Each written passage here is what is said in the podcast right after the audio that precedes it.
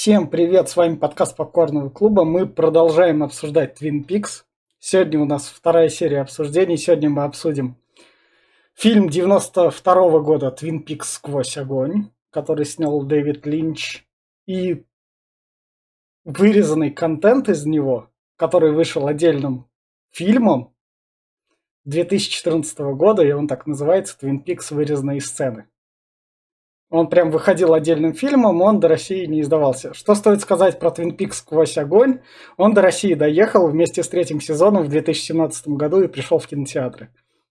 Еще что стоит сказать про Twin Peaks «Сквозь огонь»? В 92 году в Америке Twin Peaks всех достал, и при бюджете в 10 миллионов он там еле-еле даже не доотбил свой бюджет по сборам в кинотеатрах.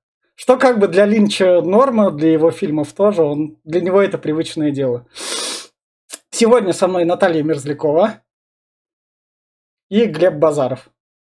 Hello. А поскольку мы смотрели все вот это по-разному, то сейчас, если вы нас слушаете, у вас будет винегрет. Из этого винегрета, я надеюсь, вы сами как-чего разберетесь. Поскольку я смотрел Twin Peaks «Сквозь огонь» и отдельно вырезанные сцены, Наталья у нас смотрела только Twin Peaks «Сквозь огонь», а Глеб смотрел компиляцию из обоих.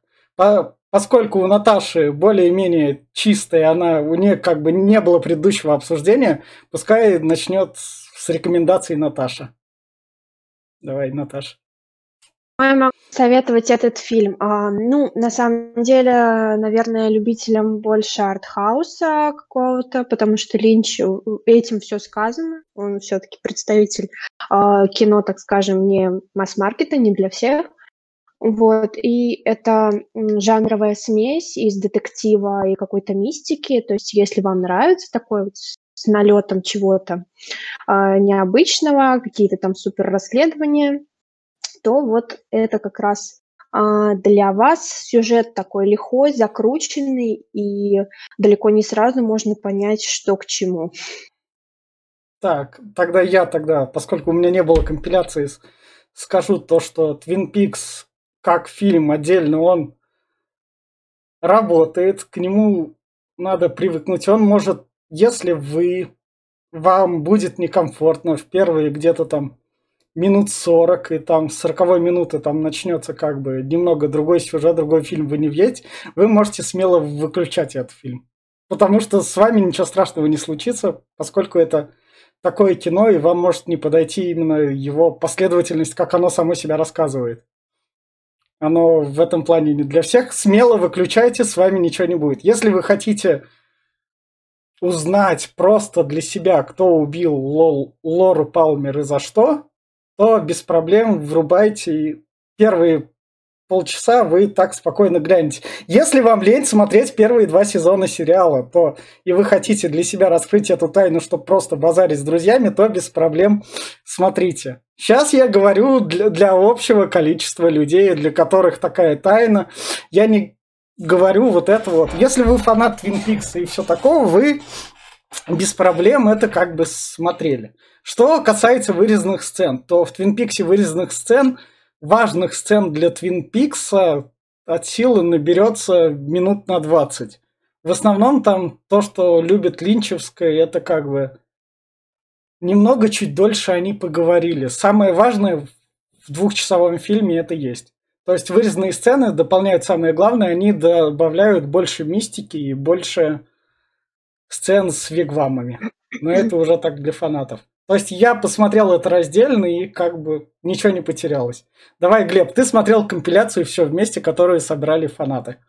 Да, я вот с тобой здесь колоссально не соглашусь. Я бы не советовал этот фильм тем, кто не хочет, не смотрел Twin Peaks. Я, например, посмотрел 2 сезона сериала и посмотрел именно полнометражку полную, 3,5 часа, с таким удовольствием, что прям, я не знаю, я просто таких оргазмов давно не ловил.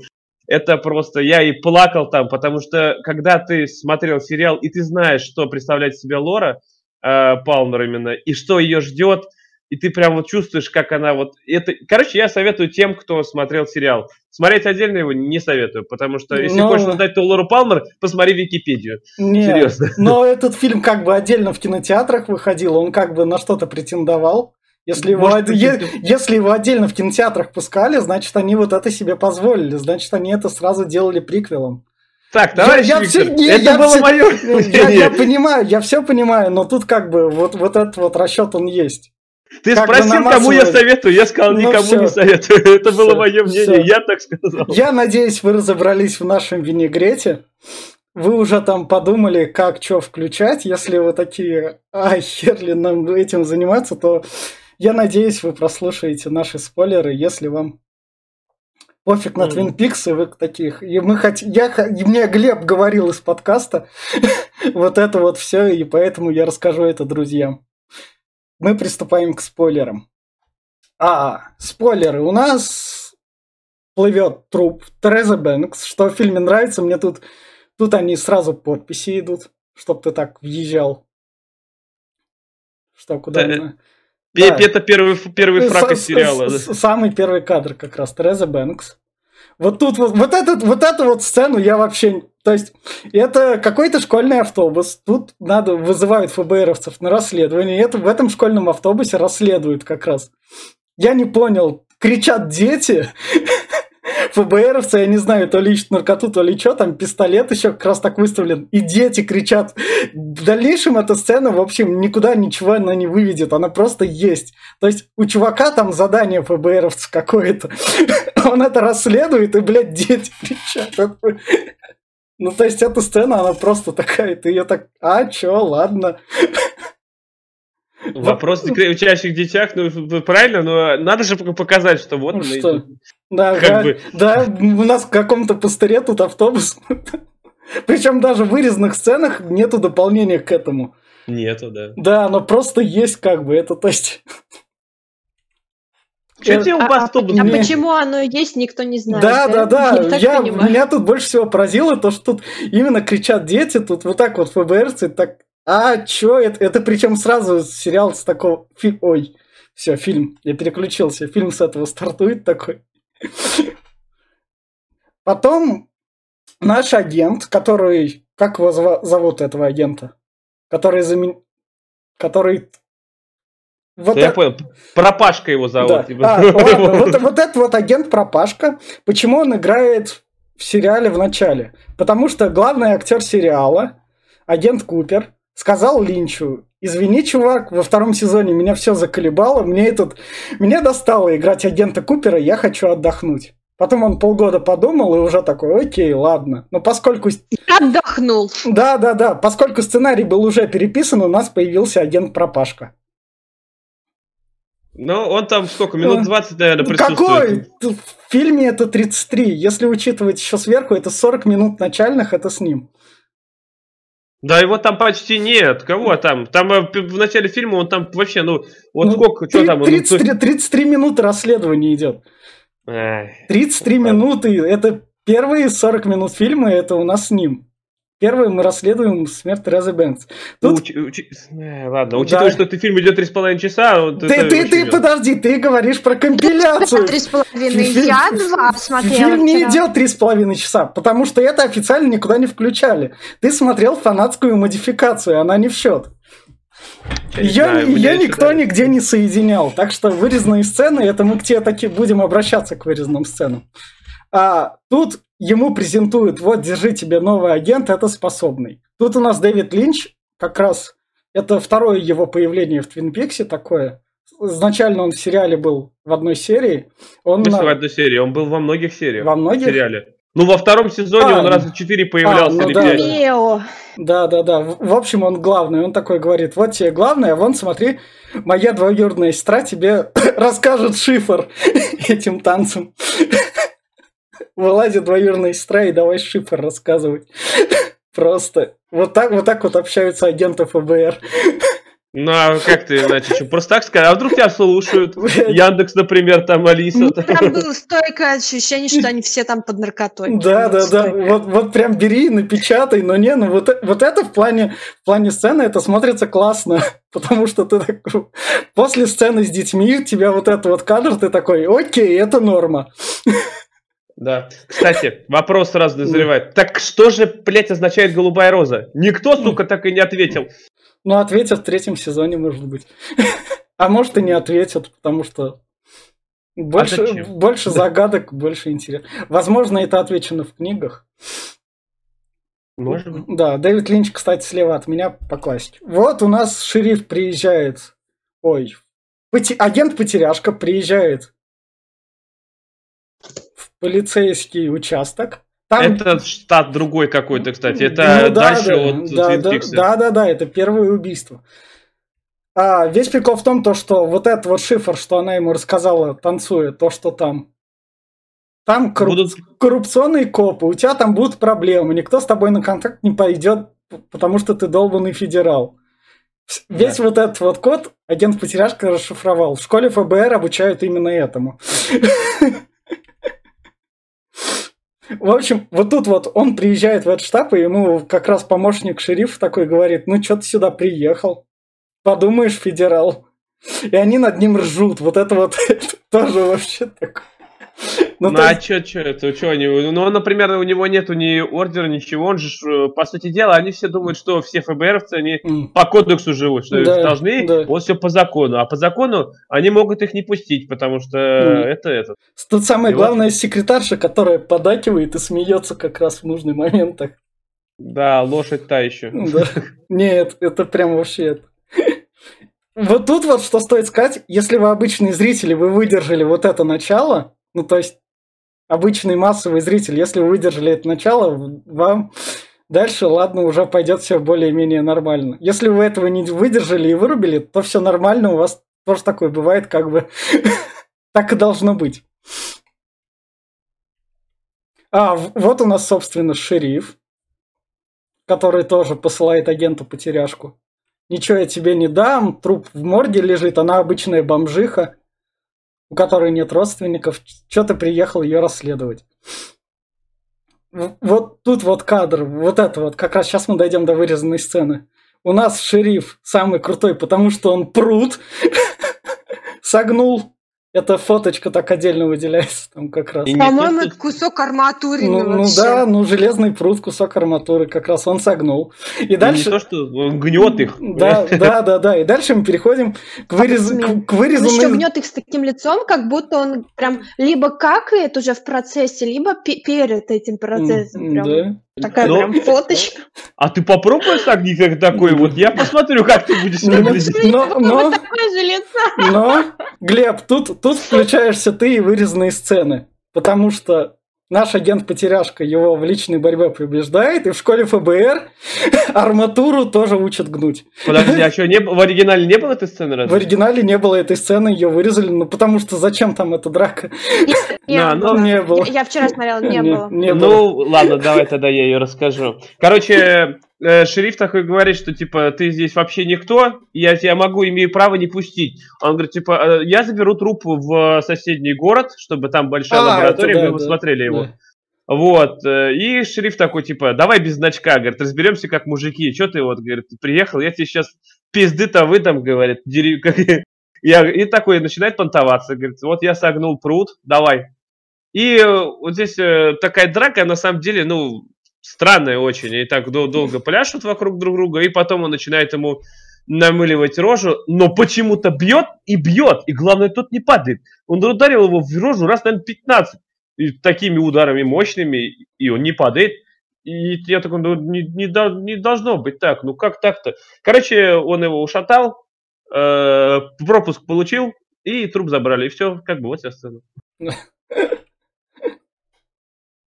А, это сейчас как раз, тогда это нам рассказали будущее. Вот. Я просто, когда смотрел, я не нашел, что куда вставить, у меня была... Это было перед этим, когда они первый раз смотрели. Да, у меня просто, я версии, Наташ, соединял, как это, по глазу и куда что впихнуть. Давайте вот углубимся вот в эту херню, что под ногтями у жертв. Вот эти вот буквы, потому что, честно, я не совсем допетрила, я надеюсь, вы мне поможете разобраться. Это подсказка под ногтями. Это не совсем подсказка. По сериалу это то, что Боб, он пишет свое имя настоящее, убийца. По букве. Да. Его зовут по-настоящему? Боб. Как зовут по-настоящему? Буква Ти. А Ти это кем он владел. Я забыл этот, который... Лиланд. Лиланд это второй после владеющего.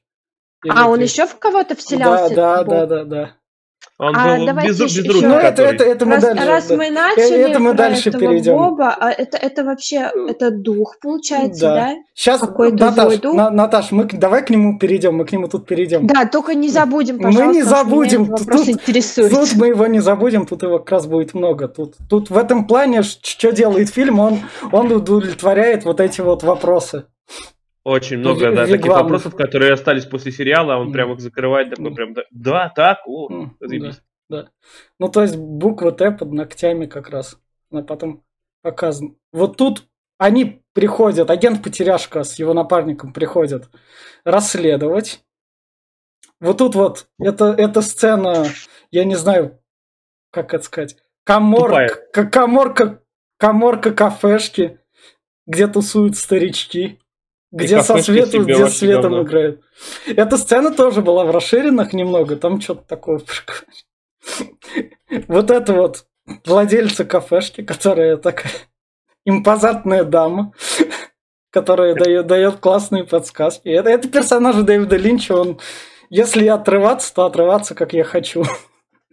Да, на самом деле, я говорю, кафешка, это полная противоположность кафешке Twin Peaks, где они думают о жителях, и здесь вот просто отъебись такая, мы как бы у нас есть фирменные блюда, готовить я их, конечно, не буду. Не, она вообще сказала, что если вы хотите наше фирменное блюдо, то у нас его нет. Да. Нет, она сказала, что у нас есть фирменные блюда, но готовить я их не буду. Нет, во вчерашней версии, которую я смотрела, она сказала так. А у тебя одноголосая или многоголосая была, Глеб? У меня дубляж был. Полный? Да. У меня многоголосый, а вырезаны сцены одноголосые. Тут даже понравилось. Вот так, типа, если вы хотите попробовать наше блюдо, то у нас такого нет. Вот, видишь, у Наташи была версия, которая прокатывалась в наших кинотеатрах, у меня была версия, которая прокатывалась на VHS-кассетах, у Глеба был соединенный монстр. Вот так вот. Долбанный Twin Peaks. Да. Так. Но она классная бабища, она мне понравилась. Она именно что так спокойненькая. Колоритная, да. Так, вот это вот вопрос, который я оставил, тоже колоритный персонаж, который, сука, живет одной фразой. А я тоже кое-что знаю. Вы знаете, что он знает? Так, Глеб, ты не произнесешь? Знаешь? Он знает, как выглядит дерьмо. Да, я поэтому его оставил, потому что это, блядь, это охеренно. Тоже, не трать на них время. Я тоже догадываюсь, как выглядит дерьмо. Вот это супер было, это прям вообще, это меня порвало так. Он еще два раза это повторил. Да, это прям охеренный чувачок. Вот так вот мы движемся, это первые 40 минут фильма. Не беспокойтесь, до Лоры Палмер мы дойдем. Да, кстати, вот именно что эта первая половина, она объясняет именно первое убийство, которое в сериале вообще не касался. Он просто был как двигатель для первого сюжета, а здесь оно раскрывается. Да. Вот это у нас... Они пришли в дом Терезы Бэнкс в трейлер-парке. Трейлер, да. Да. К ним пришла, я так и не понял, тоже. Это просто же кто-то живет, там бомжиха какая-то. Но тут обрати внимание, то, что она бомжиха, дам подсказку, в третьем сезоне это немного поможет, но пускай она будет бомжихой. Не надо спойлерить третий сезон. Я не спойлерю, я про то, что бомжи... Я не против спойлеров, я люблю спойлеров. Да, бомжиха это спойлер, но она просто к ним заглядывается, так, что у вас тут за херня происходит в этом вышел, Тереза. И под конец они, в общем, увезли там тело, чтобы ближе расследовать. И наш агент-потеряшка, взглянув на это кольцо, пропадает, которое было на Терезе. Кольцо будет двигателем сюжета третьего сезона, и оно здесь очень сильно фигурирует. На этом кольце, я так понимаю, символ совы, да? Да. И это кольцо, я так понял, как телепорт действует, как машина времени, скорее всего, даже. Потому что при помощи него можно и в прошлое отправиться, и в будущее. И переселиться вроде. Не переселиться. Помнишь, Карлик Красный, когда положил это кольцо? Да. Вы, говорит, находитесь где сейчас? В прошлом или в будущем? Типа спрашивает Купера. Это, в общем, Твин... Неизвестно, что там было в умах у Линча, но мне кажется, он это так прописывал, чтобы... Мне нужен такой магафин, которым я могу делать все, что захочу потом в сериале, если вдруг. Но это... Я вот почему я еще могу доказать, почему это машина времени. Потому что, помнишь, когда эта девушка Энни, она одела это кольцо... И она переместилась в комнату Лоры Палмер на секундочку и сказала, что типа я нахожусь здесь с этим, а потом она уже в больничной койке. Ладно, до девочки Энни мы дойдем. И вот этим у нас заканчивается. Агент Потеряшка теряется, и мы переносимся. Он еще появится, что ты? Да? Да. Это же не он будет. Или он будет? Он будет. Вот. Он на 2 года пропал же, типа того, он потом придет к ним в офис. Это не он, это другой. Короче, я так поняла, что когда появляется агент Купер... Нет, да, сейчас мы переносимся дальше по фильму. Вот тут у нас агент Купер. Наташ, помнишь, он обращался в микрофон с Даяной? В диктофон. Да. Вот это вырезанная сцена, где Купер ей говорит: я вижу, ты поправила часы там на 12 дюймов, они немного по-другому висят. Она ему до задачки типа дает, но на самом деле это ее не показали. Ну, ее покажут, ты не парься. Даяна сидит вот за этой стенкой. Вот так вот. Ты теперь стала к ней чуть ближе. А дальше агент Купер приходит к напарнику агента Потеряшки, где агент Потеряшки рассказывает, что он там рассказал. Это вырезанная сцена. Что он там рассказал, Глеб, ему? Он говорит, что типа... Ну, я не знаю, говорит, куда он пропал вообще. Говорит, вот он был. Мы, говорит, он вернулся в трейлерный парк обратно, а я что-то... я пошел вскрывать труп. А их хлоп, и его нет, говорит. Он мне ничего не сказал, ничего не это. Так что... букву «Т» под ногтем мы там нашли. Он ее Куперу показал. Нет. Это был не здесь.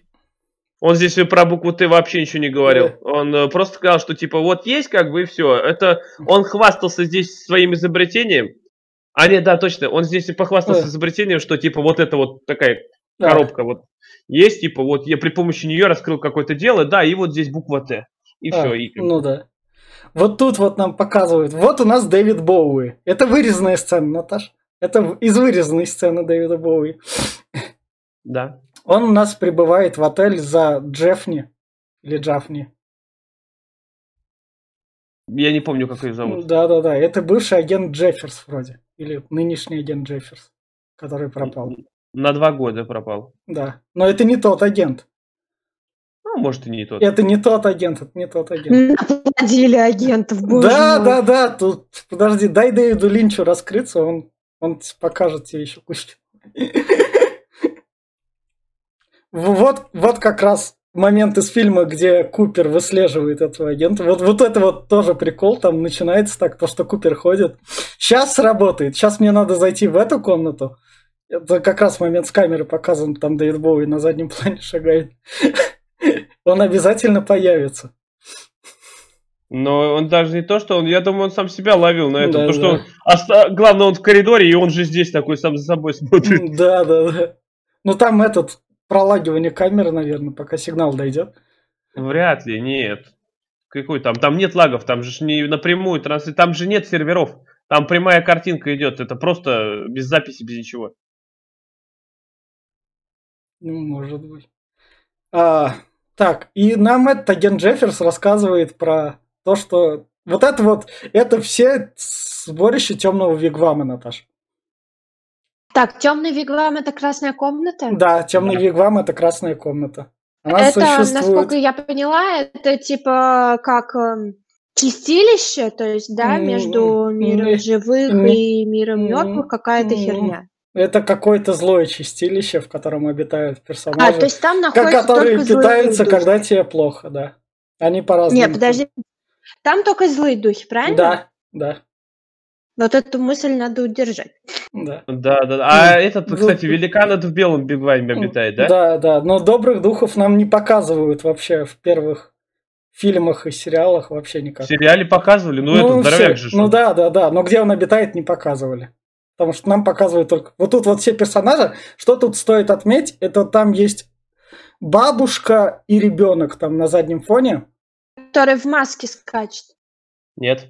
Ну, ребенок, который в маске скачет, да, но тут они его... А тот мелкий вот... Да, вот я про них и говорю. Они в сериале, помнишь, Глеб, они один раз к ним Донна приходит, дает им это, еды, и пацан отвечает: хорошая девочка. Да, и она еще пропала сразу же. Да, и все, они в сериале один раз вообще отмечаются, а тут у них уже более расширенная роль.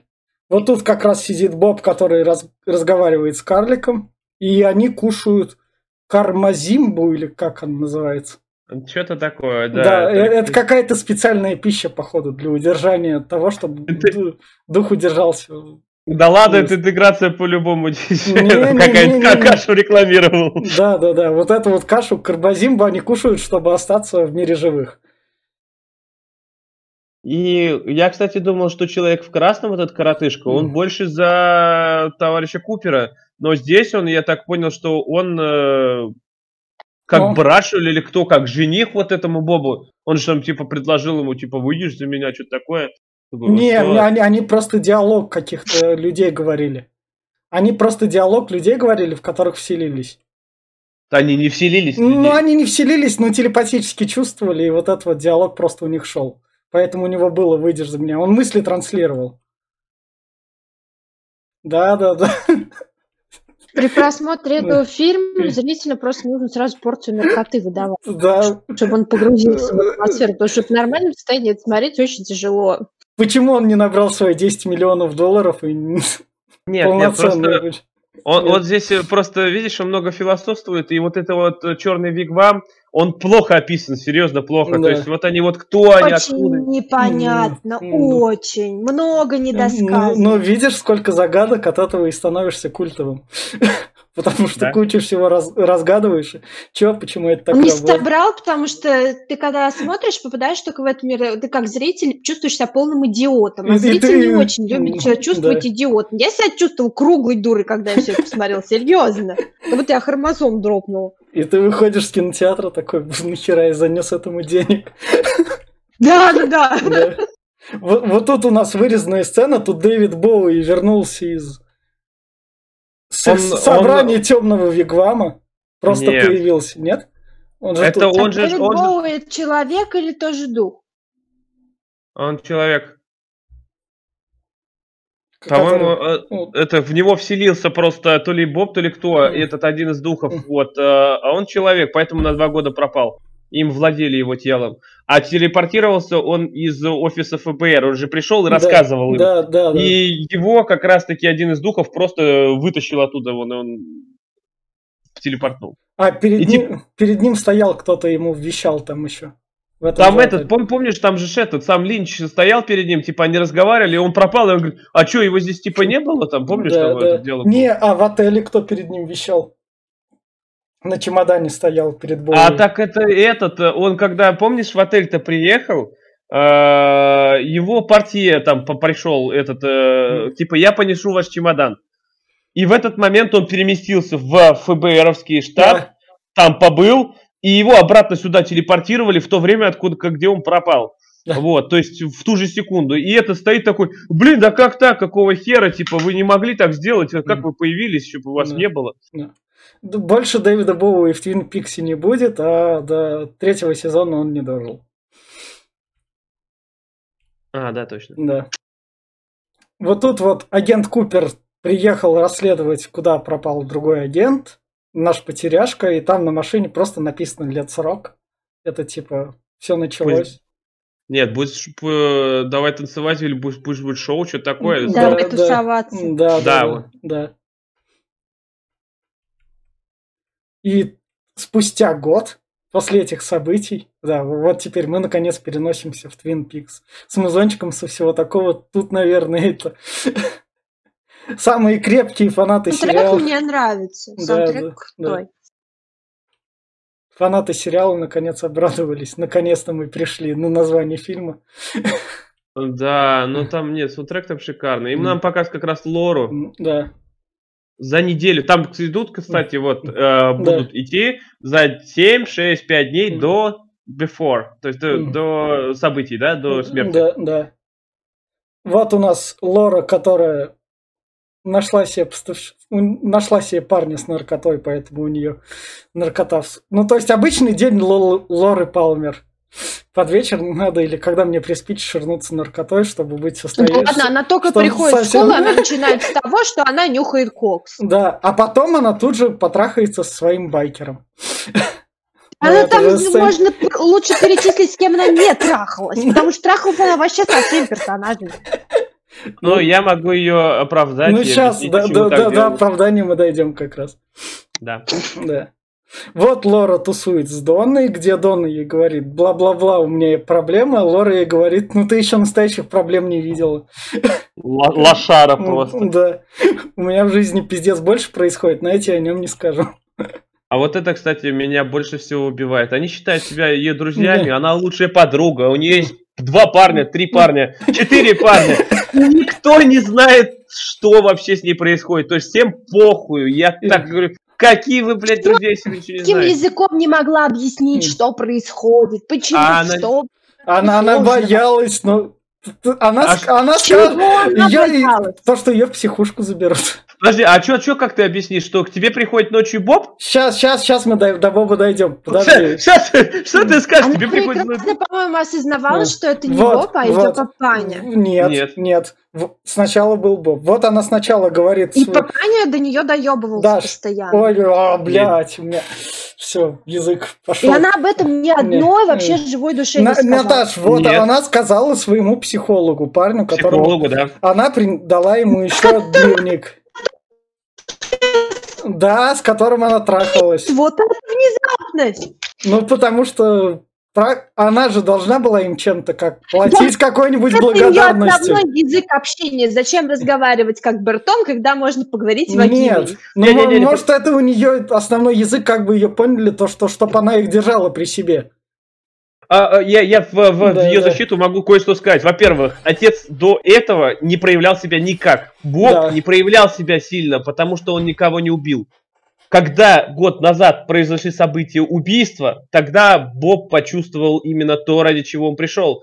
Боль и страдания, которые он смог принести во время убийства. Поэтому он поехал и уже начал более владеть Лиландом. То есть поэтому после этих событий Лиланд начал себя уже вести по-другому.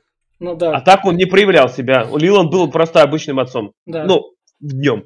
Да, как раз мы к этому перенесемся. Она дает ему дневник, говорит ему про Боба, психологу. Это не психолог. Но это друг ее, не выходящий из дома. Да, это тот пидор. Тот пидор, которого в сериале, да, Наташ, друзья Лоры по-пидорски как раз заставят самоубийцу, можно сказать. А вот тут вот, кстати... Стащит у него дневник, он останется один, и он с психу там себя повесит. Возможно, я к этому пришел, что убил его сам Боб, потому что я думаю, что Боб прознал, что она с ним спала, и то, что дневник у него. Ты помнишь, этому же Лиланду сказали, что был второй дневник? Да. Есть. И, возможно, Лиланд-то убил сам его. Ну, это сериал нам никогда не раскроет. Это персонаж, который тут появился. Да. Вот тут вот наш этот говорит, что он рука. Мелкий карлик, это дальше мы поймем, почему он рука. Я говорю, к концу фильма. Это из вырезанный кадр. Это вырезанная сцена. У меня там внизу, Наташа, скриншот, то, что с вырезанного, там пометка есть. Правый нижний угол как раз у нас. Сериалу нет. Мы такие полы. Да. Но это Вигвам. Это тут Купер переносился, он же во сне туда, походу, переносился в этот Вигвам. Где он давайте вот про Купер. У него паранормальные какие-то способности, правильно? Нет. Он просто избранный. Нео. А вот помнишь, в самом начале фильма это монолог, когда он своему начальству диалог рассказывает про то, что вот бабень, она блондинка, и значит, сейчас... Вот мы к этому пришли, к кадру, да-да-да, вот он говорит это. Он про Лору рассказывает. Другой агент. Способности, что он что-то предвидит. Ну, его агент...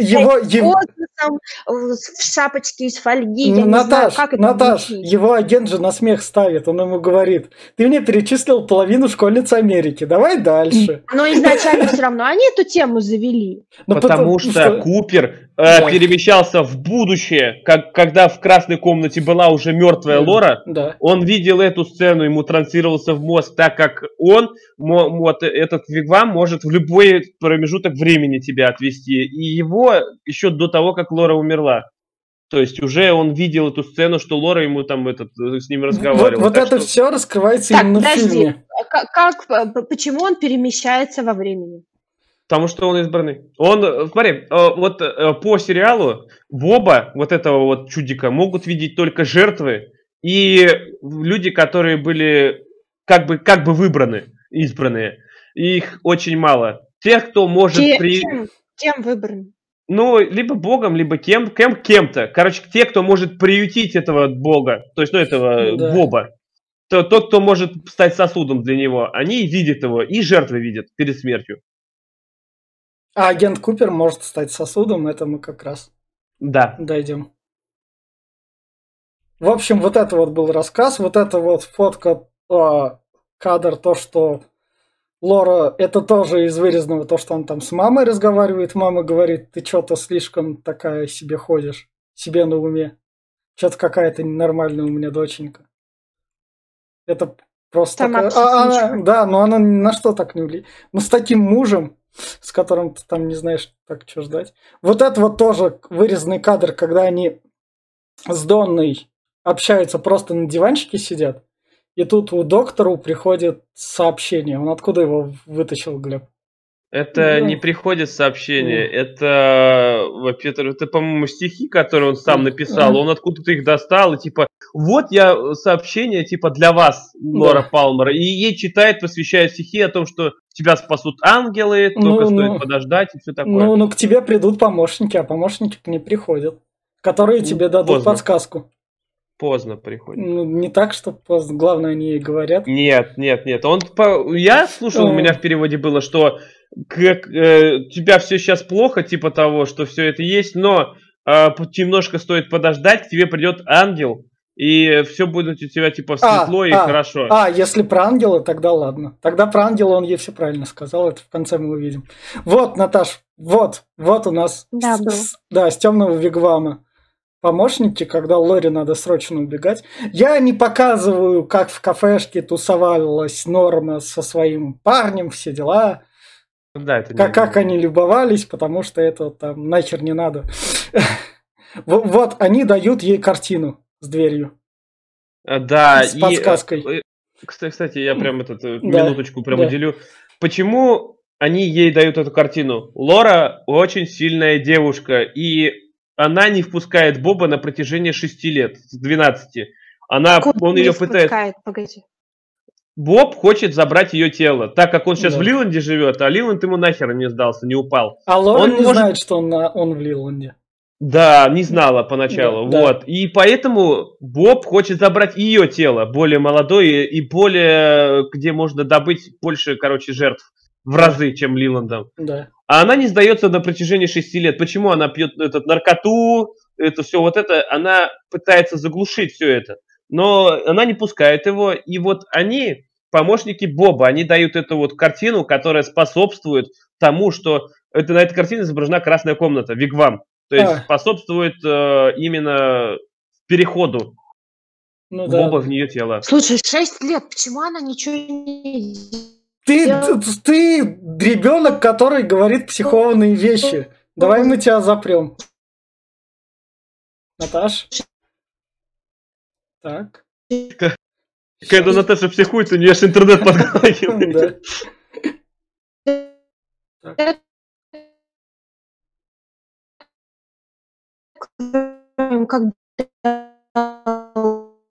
Так, сейчас.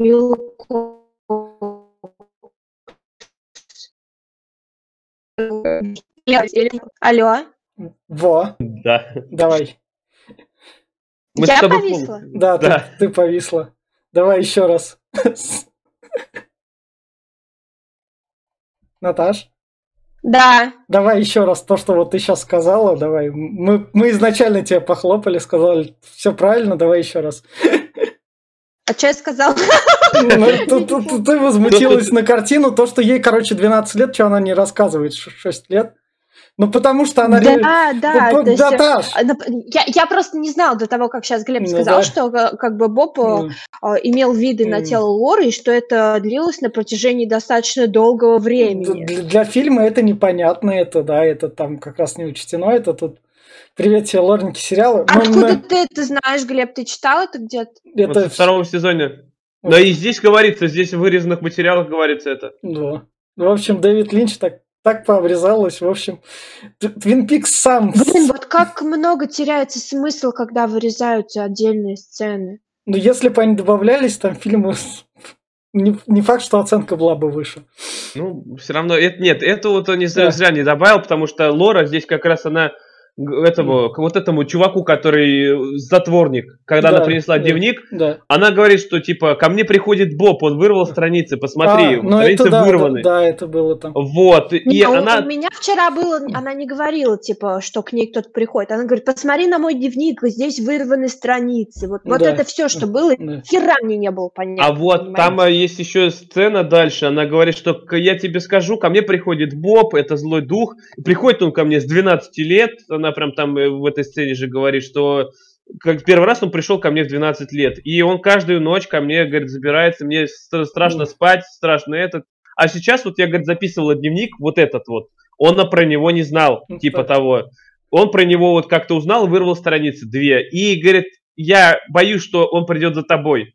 Как раз вот этому затворнику говорила, что он про тебя узнает. Так, а давай теперь я, Глеб, отвечу Наташе на вопрос. Наташ, когда ты долбанный ребенок, и ты будешь родителям вдирать какую-нибудь дичь, они скажут, ты долбанный ребенок, у меня психованный.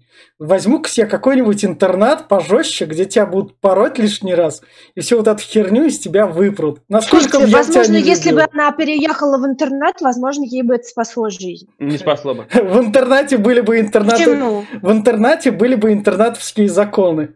То там бы ее детишки задубасили.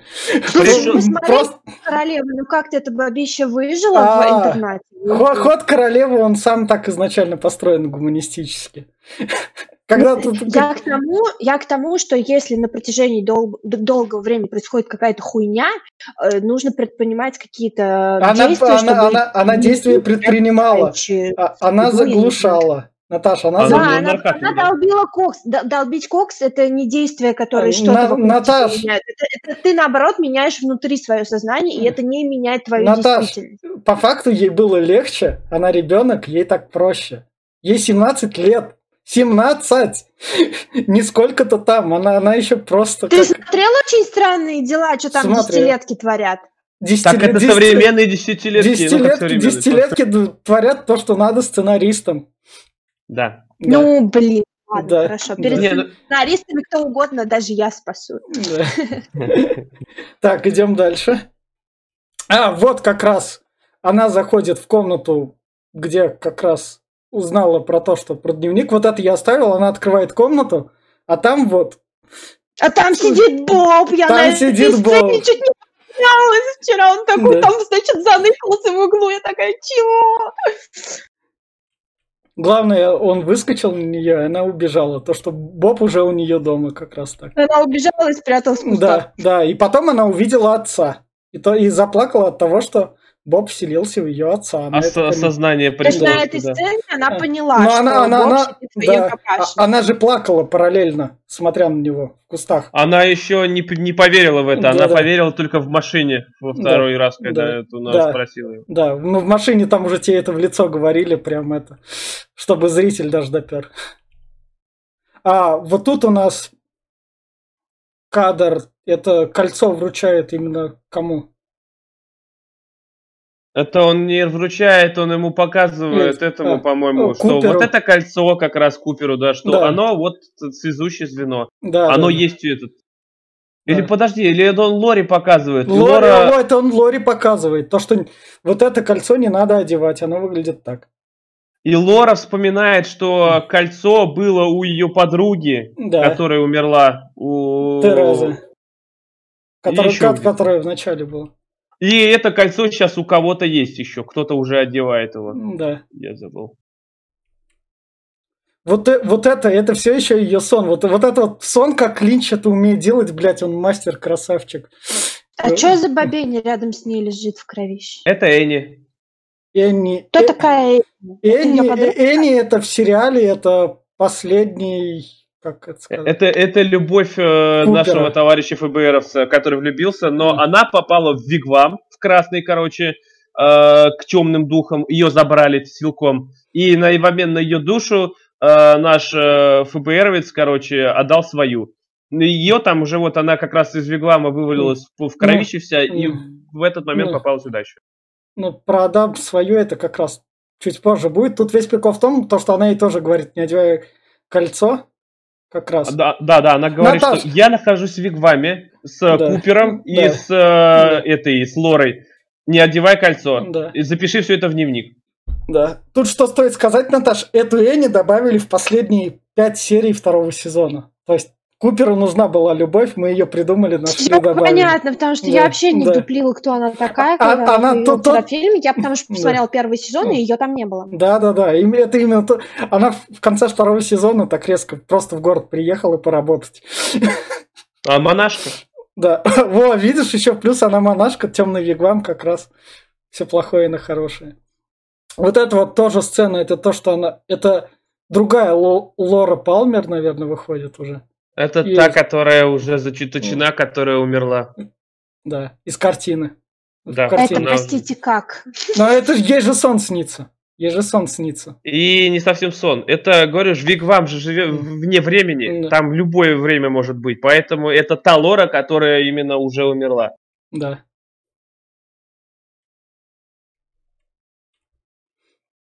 Поэтому наша Лора Палмер, потому что, блядь, такой приход был. Такие приходы глушатся другими приходами. Да. Она пошла в клуб тусить, и тут у нас женщина с поленом, которая силы добра. Приходит ей тоже там сказать помощь, она ей говорит там то, что про невинность ей. Какое странное воплощение имеет силы добра в виде бабы с поленом. Как сила добра? Она просто обычная женщина, у которой случилось несчастье. И я думаю, что ее муж когда-то открыл вигвам. И, возможно, поэтому она слышит его. Да. Через это полено. Она полено слушает. Из всего этого фильма мне больше всего как раз понравились сцены в клубе. По освещению, по звуку, по постановкам, по тому, какие там красивые женщины. Вот больше всего мне именно эта сцена понравилась. Да. Самое главное, тут к ней Донна напросилась, типа то, что это... Я так могу.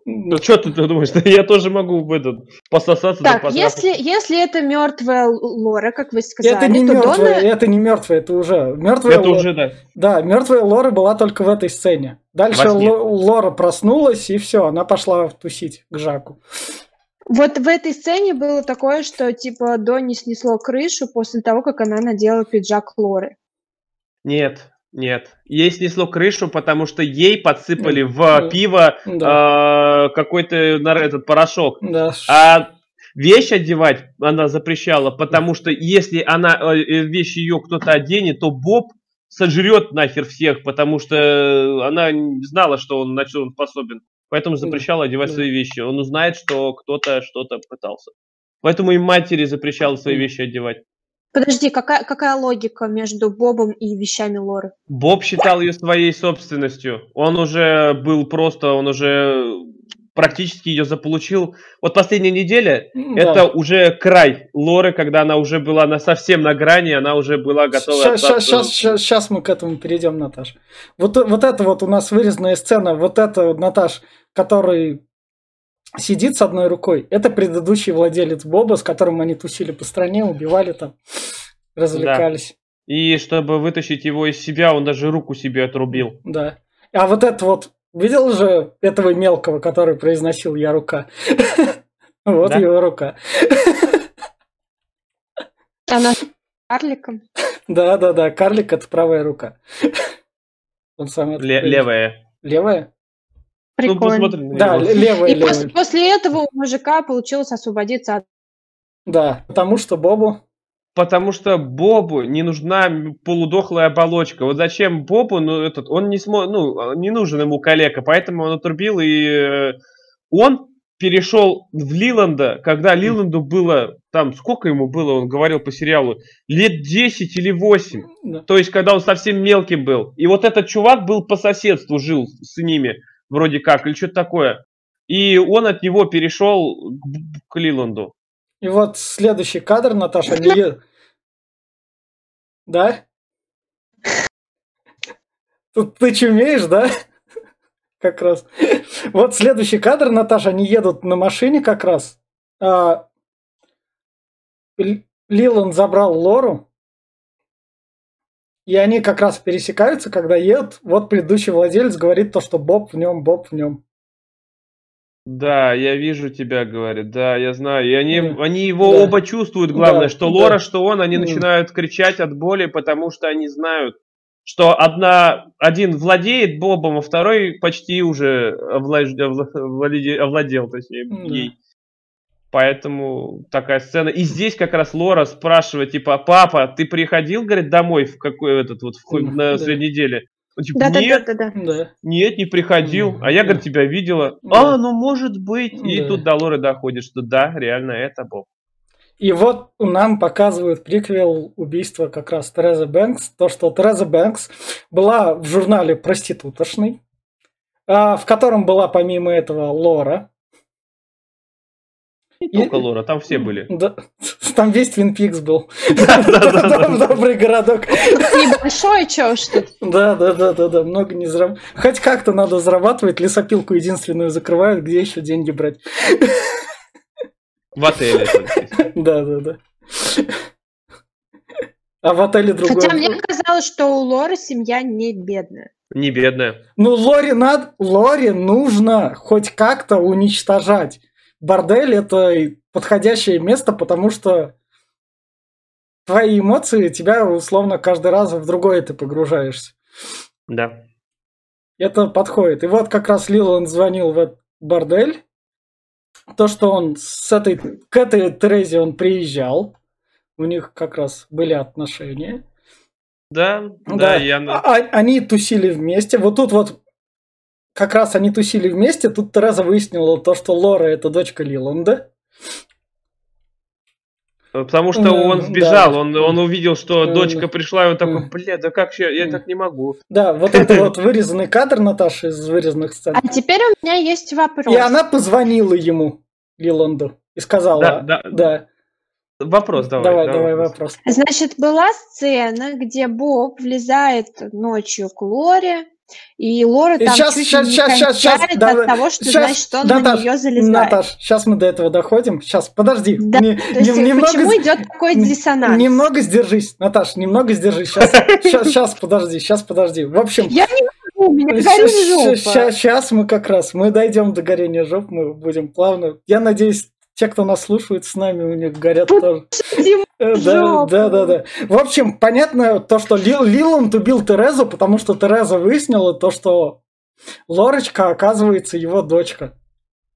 Чего бы Лиланда не пошантажировать? Это легкие деньги. И Лиланд просто ее скалкой по башке 3 или 4 раза ударил просто наглухо. И телек вначале разбил. Идеальное орудие для убийства скалка. Там в нем Боб, там... Сила нереальная. Это как раз. Вот тут вот Лора что делает? Она оставляет слюну дополнительно в колпачке, да? Не, зачем слюну? Нет, она нюхнула. Там же не порошок кончился. Она этим занюхнула через... Из дневника? Да. Понятно. А ключ это от дома или от дневника? Ключ это от ячейки, где она хранит 10 тысяч баксов, которые оставил Бобби. В ячейка это, скажи мне, я скажу, банковская. Да. Так что это? Вот тут... Вот тут она поняла, что у нее кончились запасы, она пришла к Бобби и сказала, что Бобби, мне нужны наркота. И они пошли за наркотой. Да, он договорился там с этим, с барменом, я забыл как его, с Жаком. Да. И тут какой-то хер приходит, я даже не знаю, кто это. Серьезно. Да. И они просто этого канадского хера убивают, и у Бобби у нас куча наркоты. О, Бобби, там нет наркоты, кстати. Да. К ней приезжает байкер и говорит: какого черта, мне казалось, мы с тобой должны были поебаться вчера. Она такая: нет, мы ебли отложим на завтра. Я просто озвучиваю то, что в этом происходит как раз. Тут, конечно, диалог такой, более-менее почему-то не пришла. Диалог, ты экономишь нам время.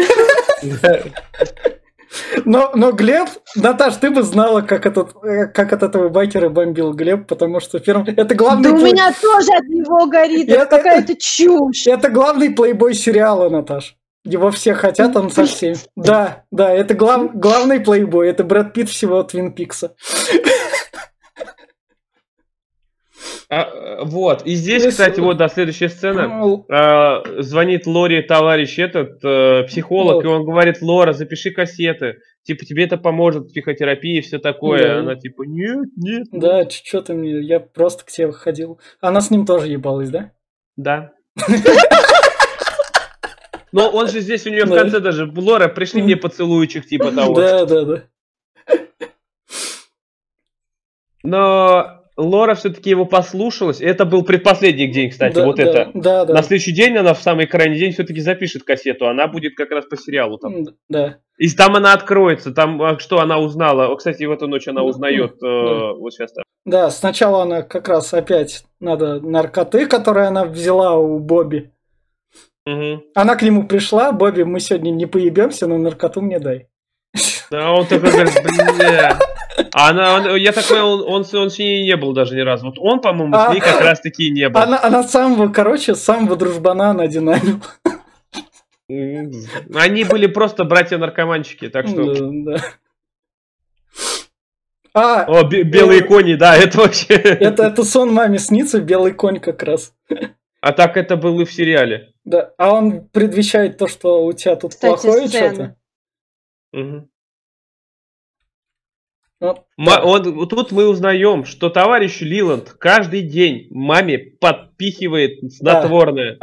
Да, и дает ей выпить молока, точно. Снотворного, да, вот. И как раз он приходит к Лоре. Да, Наташина сцена как раз.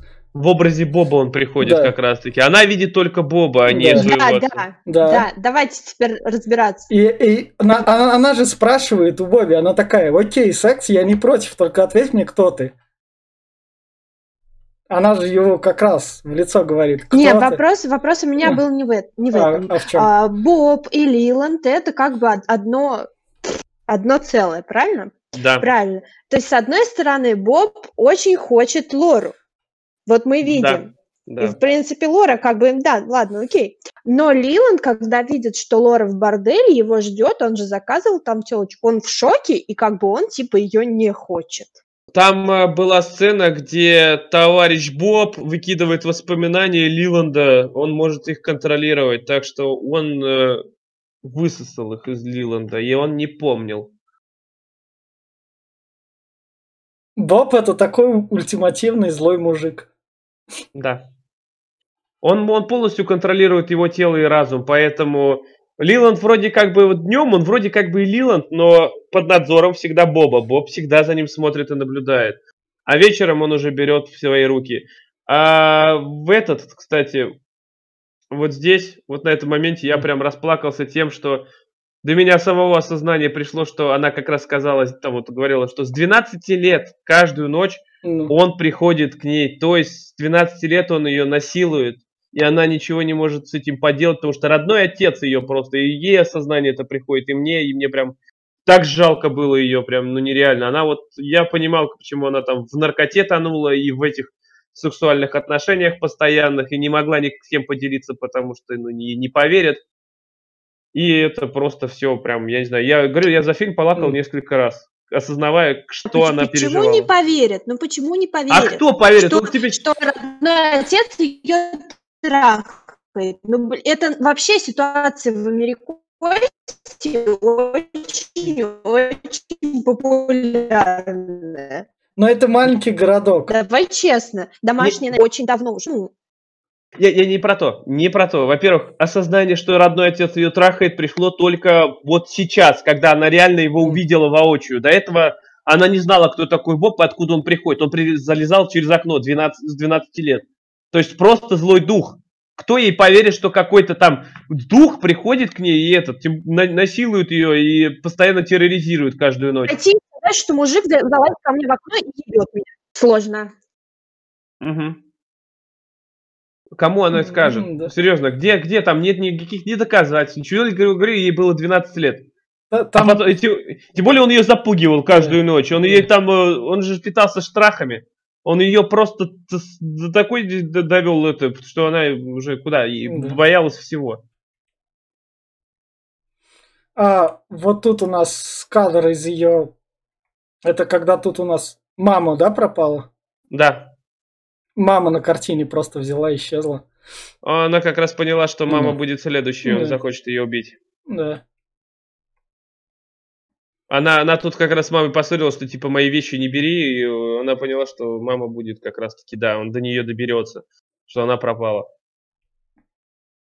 Она пересекается с байкером, которым она наконец-то... Ой, я пришла с тобой поептись, но извини, у меня сегодня дела. Как раз мы доходим до... Это ласт ночь. Тебе не светит, чувак. Да. Не тебе сегодня перепадет. Да.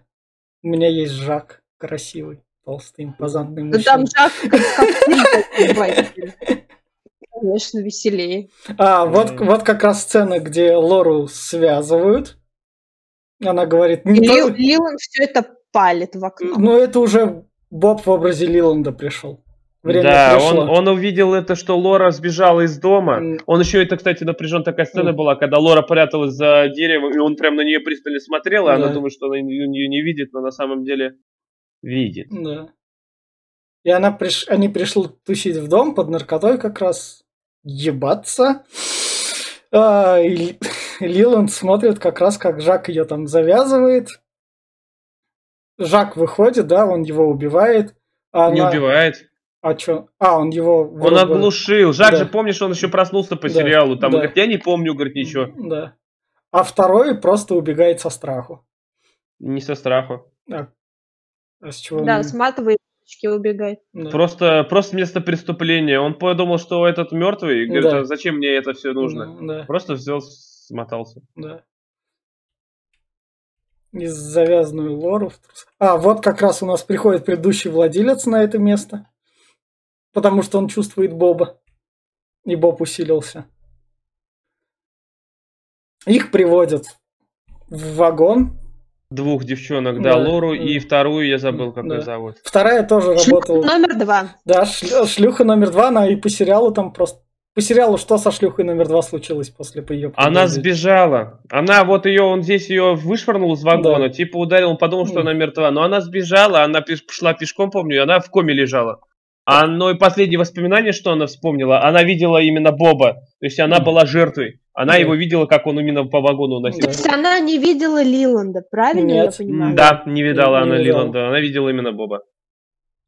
И поэтому она не смогла сказать. И вот тут Боб как раз говорит Лоре то, что наконец-то все произошло. А она надевает кольцо. То, что ей говорили не надевать. Он именно из-за этого ее убивает. Да. Нет, не из-за этого. Не из-за этого? Он убивает, она надела кольцо, и это кольцо, должен был быть переход Боба в ее тело. Она согласилась, но в последний момент она, я так понял, не пустила его. Он с катушек слетает и убивает ее. То есть она пересилила в себя все-таки. Ты понял, что она его не пустила? Это было по рассказам, это все по ее дневнику больше понятно, с самого сериала 2 сезона.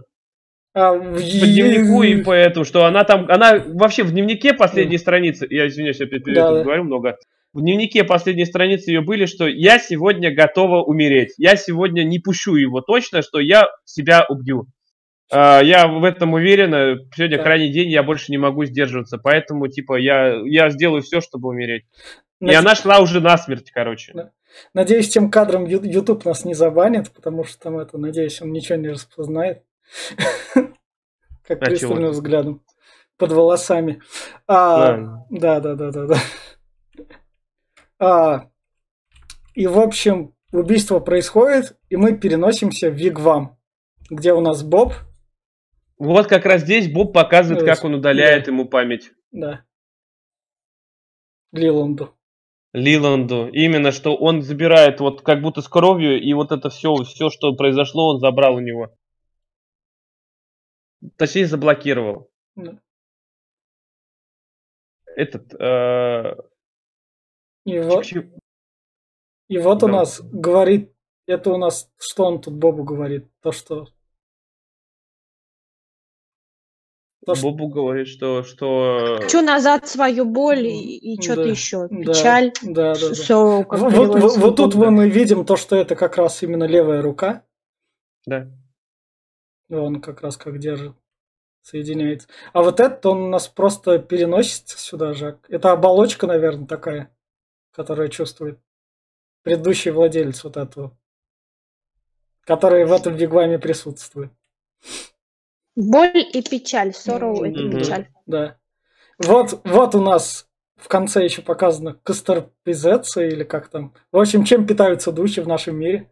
Да. Кашкой. Полезно. Да, полезной кашкой, чтобы жить как раз. Кукуруза какая-то там больше. Да.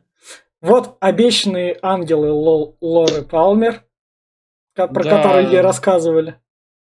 И это, получается, это уже концовка второго сезона сериала, что... показывают, что здесь заперт товарищ Купер, он вместе с Лорой. Ну это там к вырезанным сценам. Вот на этом кончается фильм, на этом. Почему Лора попадает в темный вигвам? Потому что Боб ее забрал, можно сказать. Он хоть и убил, но душу ее забрал. Тело сосуд он убил. Да. Почему у него получилось забрать ее душу? Потому что он питается душами. Он питается душами.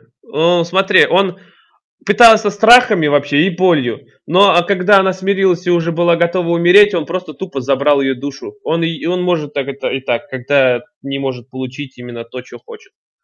Он может просто заточить ее в вигваме. Это как своего рода тюрьма в вечность, потому что там нет времени. Наша... Вот это уже вырезанная сцена, Наташ. В больнице пробуждается Инесс. А Энни. Энни, да. С нее медсестра снимает кольцо сразу. Вот, да, там кольцо как раз-таки, вот она появилась при помощи кольца в комнате Лоры тогда. Да. Сестра снимает кольцо. И спиздила его, тварь. Да.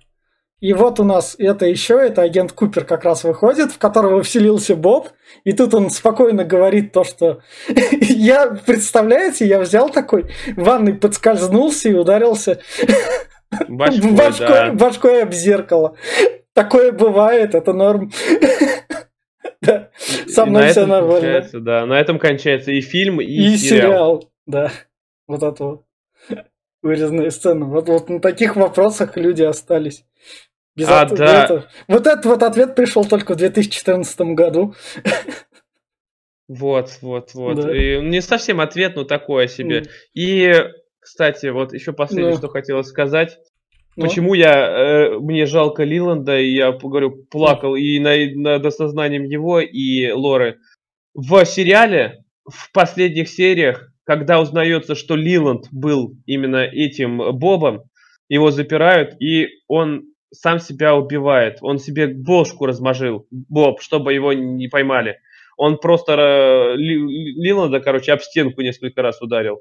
Вот. И когда он уже при смерти лежит, Лиланда покидает Боб, то есть уходит из его тела, и к нему возвращается все, что он сделал. Ему осознание пришло, что он убил и Лору, свою дочку, и убил ее двоюродную сестру, и кого он только не замочил, и просто пришло осознание того, что это сделал, но сознание его было нормальное только где-то лет в 10.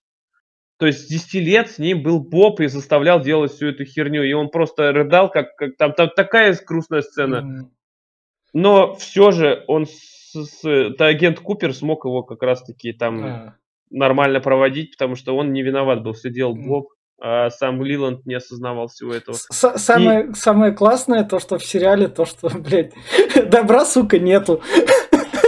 Если сильное зло, то добра нету. Как ты против этого не борись? Есть, но оно ничего не может. Нет возможности победить, никакой. Возможно, но у нас всегда же так, как добро и зло. Зло всегда действует, добро всегда ждет. То есть оно как бы вот, ну, по сути дела, добро, типа, это надо вот смириться и подставить щеку, как всегда так говорила. Поэтому зло всегда побеждает. Так, давайте тогда вот тут вот завершать. Вот так вот мы обсудили один фильм, который мы обсуждали в итоге, два фильма. Вот так вот мы это все соединили. Получился вот такой вот винегрет. Я тогда спрошу Наташу. Наташ, ты давай как обыкновенный зритель, давай. Что тебе как это устроило, не устроило во всей этой их канале? Слушайте, если бы вы мне сегодня не объяснили, я бы вообще ни хера ничего не поняла и продолжала бы так сидеть и как бы глупо хлопать глазами. Ну, теперь хотя бы ко мне хоть какое-то осознание всего сюжета пришло. Но на самом деле я считаю, что много ключевых моментов, получается, вырезано, и много из-за этого недосказанного. Нужно смотреть какие-то более полные версии. А более полных версий нет, вырезанной сцены отдельным блоком. Чтобы максимально получить, собрать как бы этот пазл из всех вот этих кусочков, чтобы отследить сюжет от начала и до конца. Вот, и в целом, конечно, в итоге вот у меня сегодня картинка сложилась. Так что спасибо вам, ребят. Так, Глеб, давай ты как это... Как раз у тебя это наша вторая остановка перед третьим сезоном. Третий сезон у нас будет завершающей точкой. Да, и не за что. Я готов сейчас о Twin Peaks разговаривать много.